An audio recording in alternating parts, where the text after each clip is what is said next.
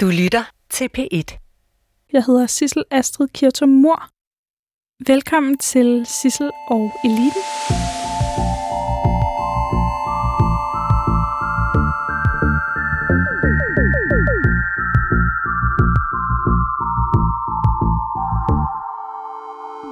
Christoph Ellersgaard, velkommen til Sissel og Eliten. Tak. Du er jo min eneste ven, føler jeg, efterhånden. Jeg, jeg synes jo ellers, de har været meget søde ved dig, de magtelite folk. Ja, ikke? Men plejer magtelite folk at være det? Nu skal jeg lige sige, du forsker jo i magteliten og sidder på CBS.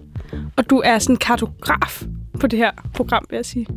Ja. Du holder mig i hånden, hvad enten det er kultureliten, eller om det er magteliten. Ja.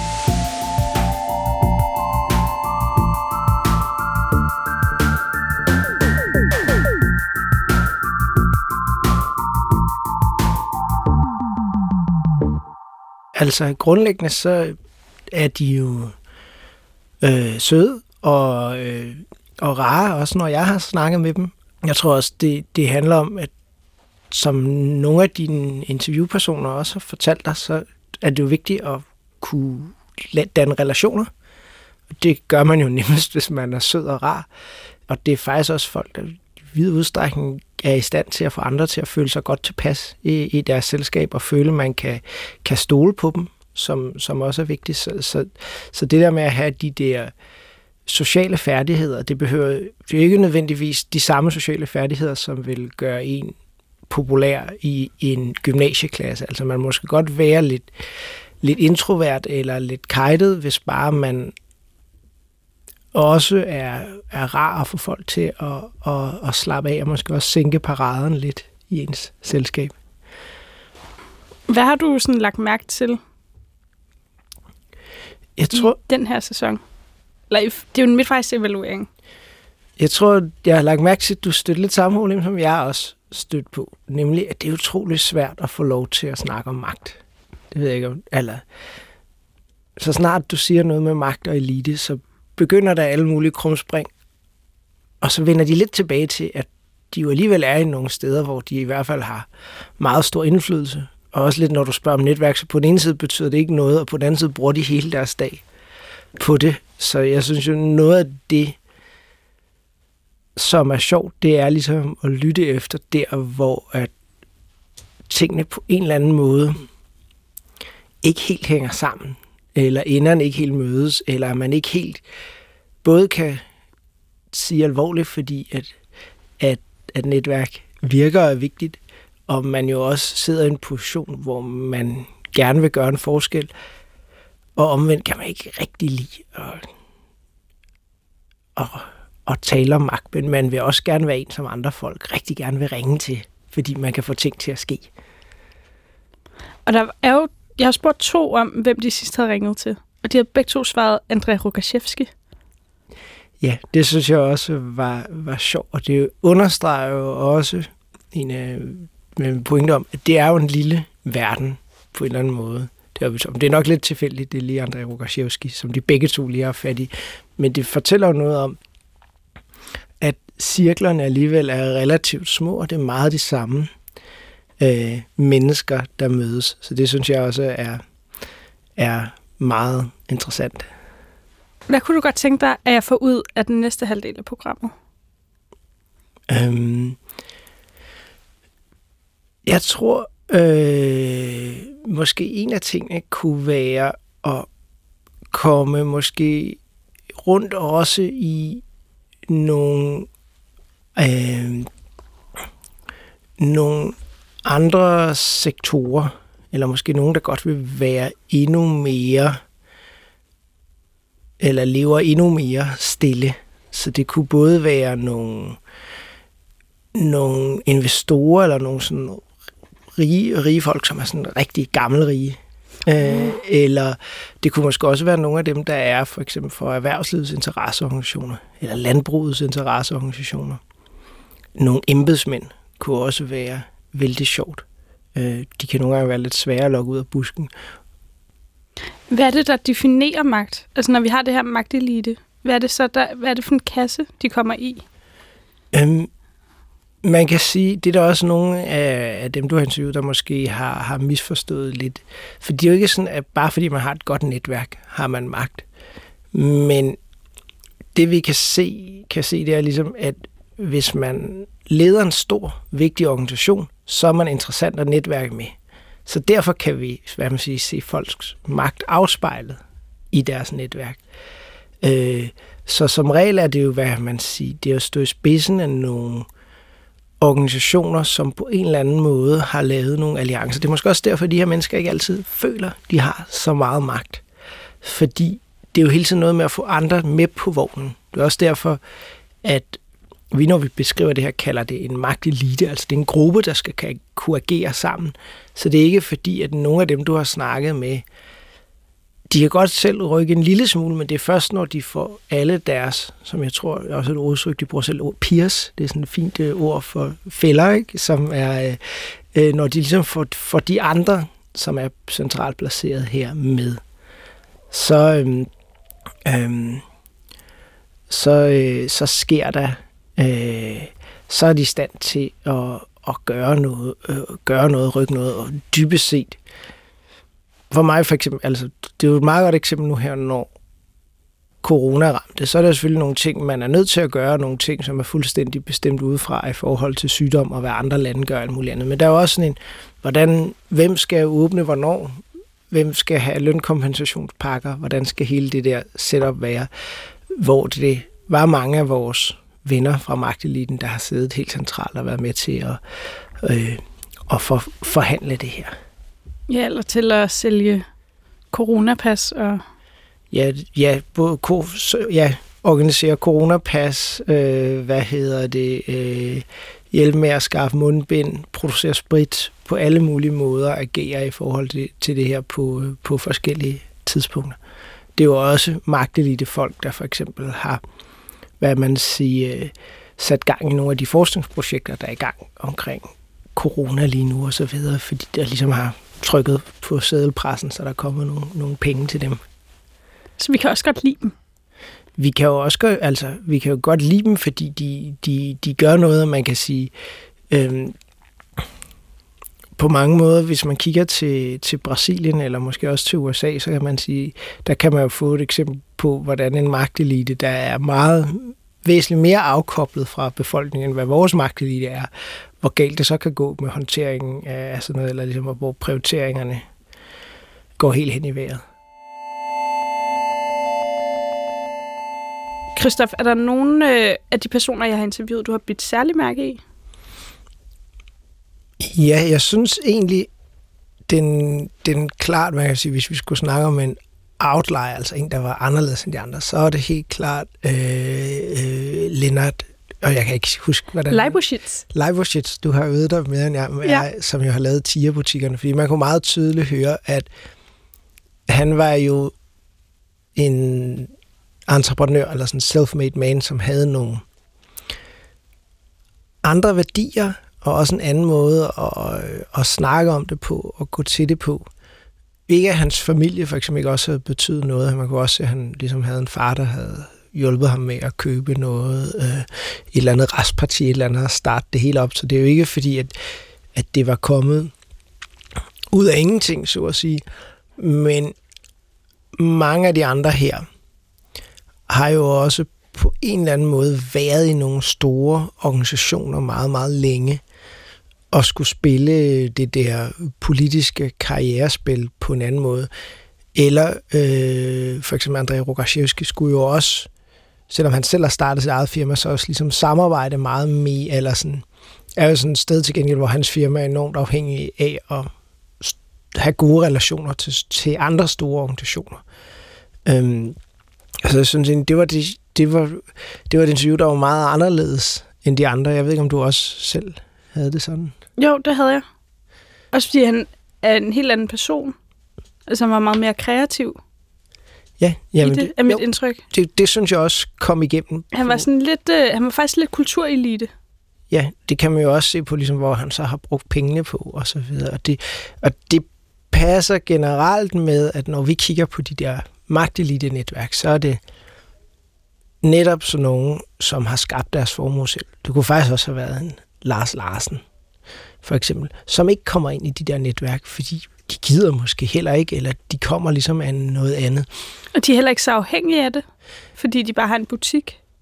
Eller Ja, hvad? ja, de har en butik, og de finder et hul i markedet, og de er gode købmænd. Øhm, I hvert fald øh, nogle af dem, så, så, så, så, så man kan sige, det der så tit sker, det er jo så, at deres børn, eller børnebørn, måske bliver en del af det her på et tidspunkt, når virksomheden ligesom etablerer sig, og måske heller ikke er så nytænkende mere, men mere ligesom får en magtposition, hvor det så er vigtigt netop at have gode relationer.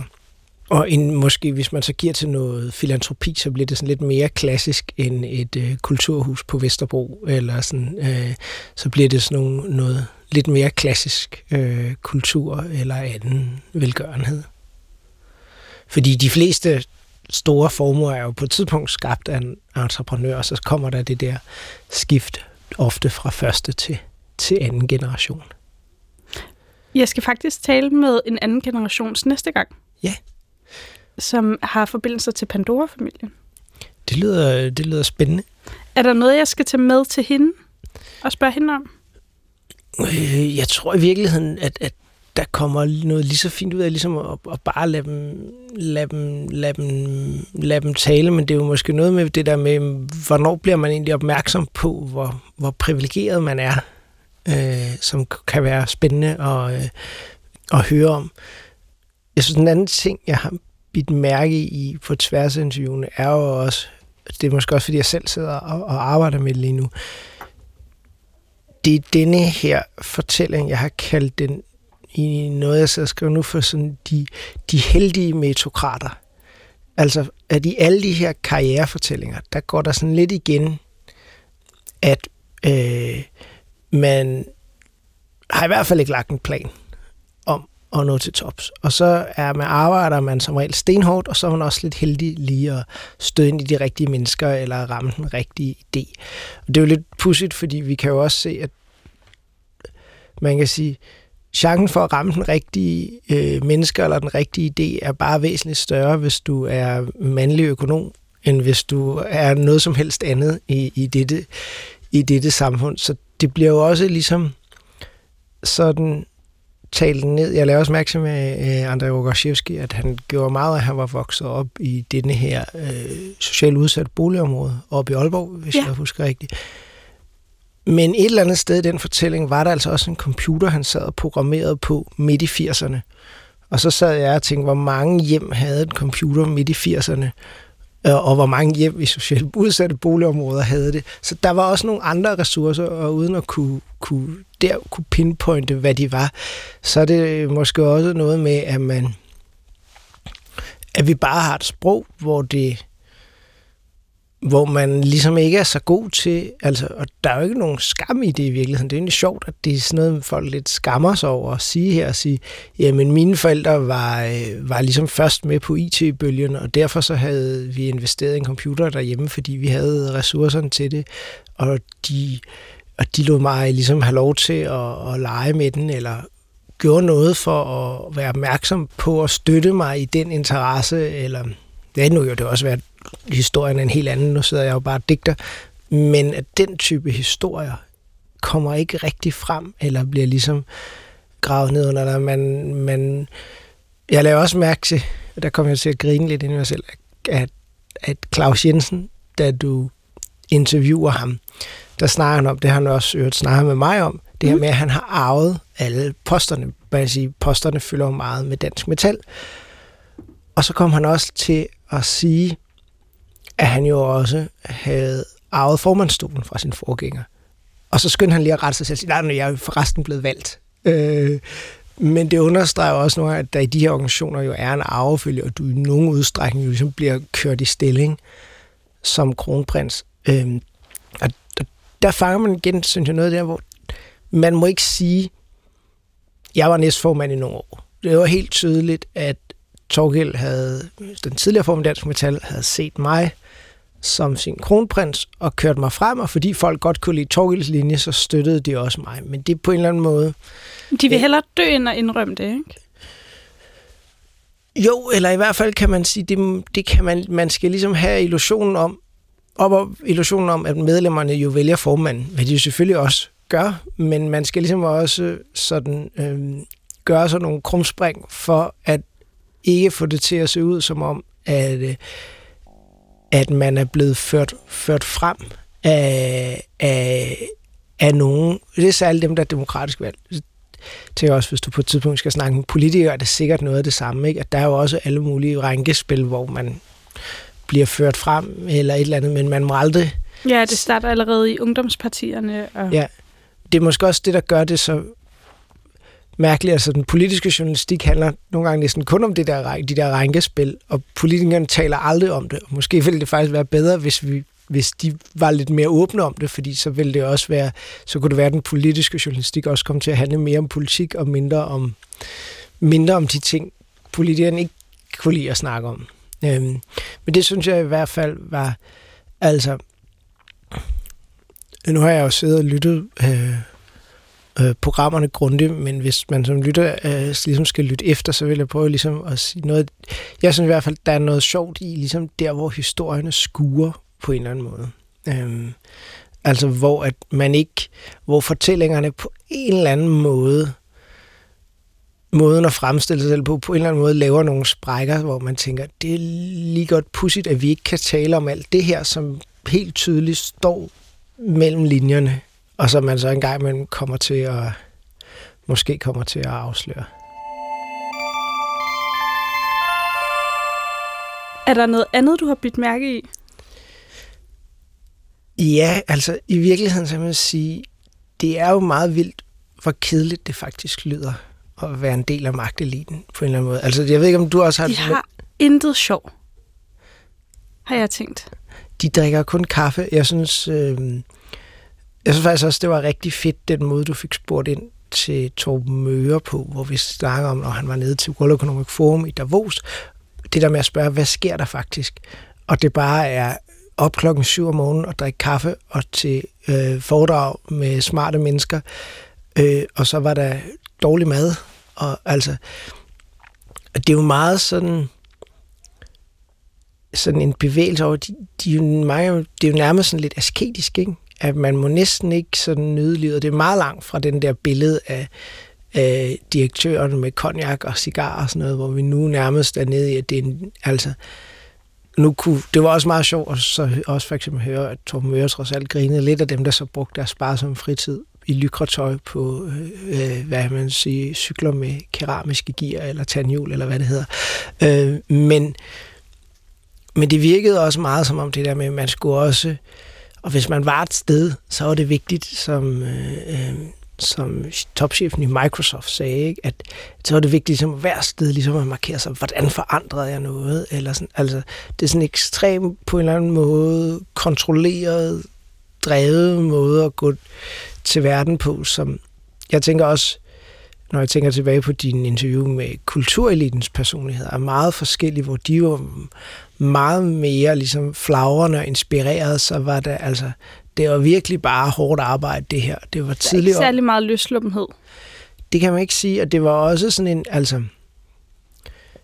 Altså, man havde virkelig som om, det, det kunne nærmest være munke, ikke? Eller sådan, der gik i, der gik, altså som virkelig sådan levede efter strenge regelsæt, og når man så havde fri, så var det hjem til familien, og det kan jeg jo også se på nogle af mine data, at det her er familiemennesker, som bliver gift tidligt, de bliver sjældent skilt, de har mange børn, eller sådan, det er folk, som ligesom har et meget stabilt og, og ordentligt, øh, ja, velkontrolleret liv. Og det, det kan man sige, de, øh,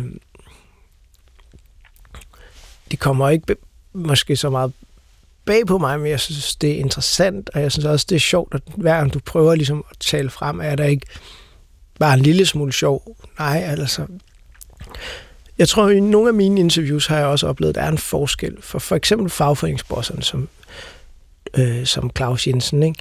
at de blander ligesom ikke fornøjelse og fritid. De kan være, at de har nogle private venner, men de, de, de hygger sig selvfølgelig med dem, de forhandler med, men det bliver aldrig til nære relationer. Der er altså nogle af dem, der er lidt mere indfødt i eliten, som også bliver nære venner med dem, de har noget med at gøre, hvor det måske bliver lidt sjovere, Men, men det er også som om, det er folk, der har investeret så meget i deres karriere, at det ikke rigtig må være... For sjovt. Jamen, de vil jo ikke engang bytte nogle telefonnumre med mig. Altså, de kunne få Gita Nørbys telefonnummer. Sådan. Ja. Men det understreger måske også, at dem, der er en del af kultureliten, dem, der har det, vi vil kalde den kulturelle kapital i Danmark, at det er bare ikke noget, der er særlig gangbar øh, øh, kapital, når man er i magtens cirkler. Altså, det kan godt være, at de ville synes, det var sjovt at møde øh, Gita Nørby, men altså, der er også nogle elementer i nogle af dem, altså sådan en som, jeg ved ikke, hvor meget han er ved musikken længere, men sådan som Fritz Schur holdt jo nogle sådan store begivenheder, hvor han inviterede både kunder. Så der har været nogen, der på en eller anden måde har, har bygget bro og været lidt mere øh, flamboyante eller ja, festlige i denne her lille hvor Der har du måske også indtil videre haft fat i dem, der er allermest, eller i hvert fald i, i det asketiske hjørne. Tror du, de bliver mere farverige, jo tættere jeg kommer på hoffet? Det tror jeg, ja. Jeg tror også, der er sådan et, nogle af dem, der er meget rige, har jo også en anden type frihed. Det kunne man også se Claus Jensen og snart med dem, der ligesom, hvis du har rigtig mange penge, så har, kan du basically lidt mere tillade dig at være lidt mere sær, fordi der er aldrig nogen, der kan tage de der penge fra dig på den måde. Øh, så, så der er helt sikkert øh, nogen, altså nogle af de gamle industrifamilier for eksempel, der, der er lidt flere øh, hvad hedder det, løveskin på kontoret og sådan noget. Altså helt bogstaveligt udstoppet jagttrofæer på kontoret og den slags. Hvor, har du set det, Christoph? Jeg har ikke set det, fordi det var min kollega, der var nede og interviewe, men der er nogle gode billeder nede for, for Danfors hovedkontor, hvor, øh, hvor, øh, hvor at, øh, der hænger det meste af en, af en afrikansk dyrefarm i, øh, i udstoppet version, fordi at hvad hedder det, moren til den øh, nuværende øh, bestyrelsesformand eller ejer, Jørgen Mads Clausen, var Bitten Clausen, var øh, nære venner med, med kongehuset og også gik, holdt meget at gå på jagt og safari. Jeg er i gang med at tage et jagttegn. Er det noget, man ligesom... Er det en form for valuta i magteliten? Det er det igen, hvis vi er lidt tæt på måske den klassiske sådan øh, kongehus øh, magtelite. Der er der sådan et, et, et, et, et jagtfællesskab. Det er, ikke, det er ikke sådan, at du skal gå på jagt, tror jeg, men det er et fællesskab, som en del af de her mennesker dyrker. Og helt sikkert, altså jeg tror, det er endnu bedre end at have jagttegn, det ville være, hvis du lige havde et lille gods, så du også kunne arrangere en jagt. Men det er lidt, en lidt større investering. Christoph, altså.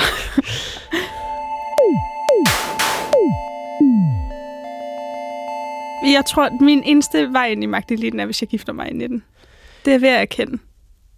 Ja, øh, det, det er jo, øh, det, det er jo, det har vi snakket om før, det er jo øh, kvindens lod, selv i dagens Danmark.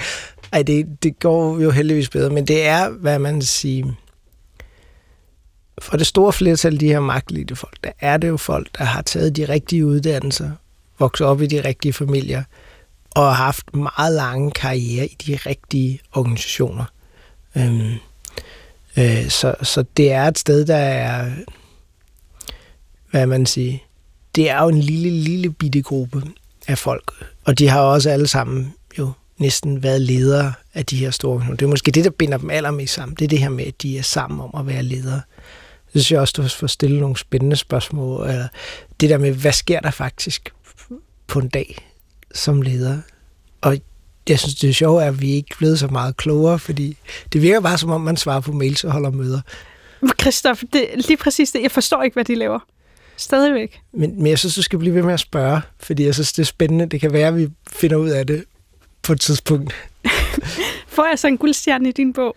Det gør du, hvis du kan afsløre, hvad det i virkeligheden er, man gør. Og måske er det ikke mere end det. Og så er de alle sammen på LinkedIn? Ja, undtagen Claus. Ja, undtagen. det kan jeg faktisk meget godt lide. Ja. Men hvorfor er de alle sammen på LinkedIn? Det undrer mig også, fordi det er jo så småt, så de fleste af dem burde kende hinanden. Men det er måske sådan noget med, hvis man skal holde møde med nogen, og så kan folk hurtigt slå en op og finde ud af, hvem man er, hvem, og derigennem kan man jo måske også se, hvem man kender.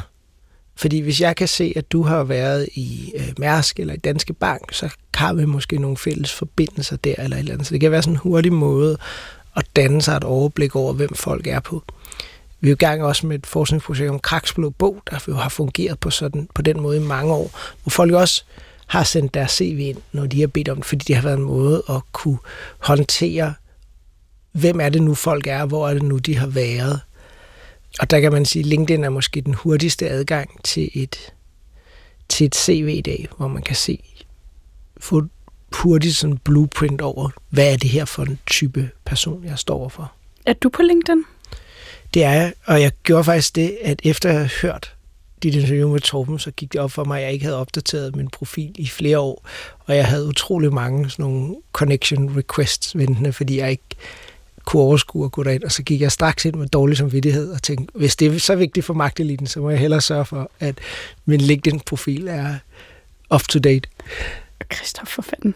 Ja, men det er det, nogle gange, så, øh, så, øh, så øh, får man ikke, får man ikke tænkt om, men det, det er et meget kedeligt social medie, LinkedIn.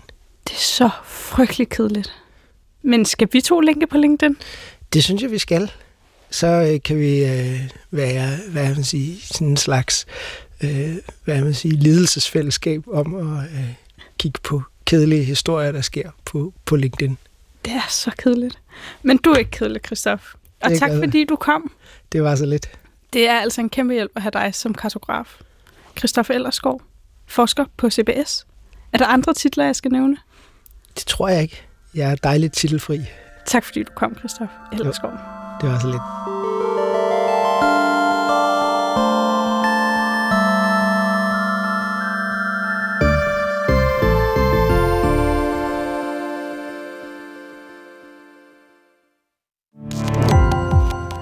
Gå på opdagelse i alle DR's podcast og radioprogrammer. I appen DR Lyd.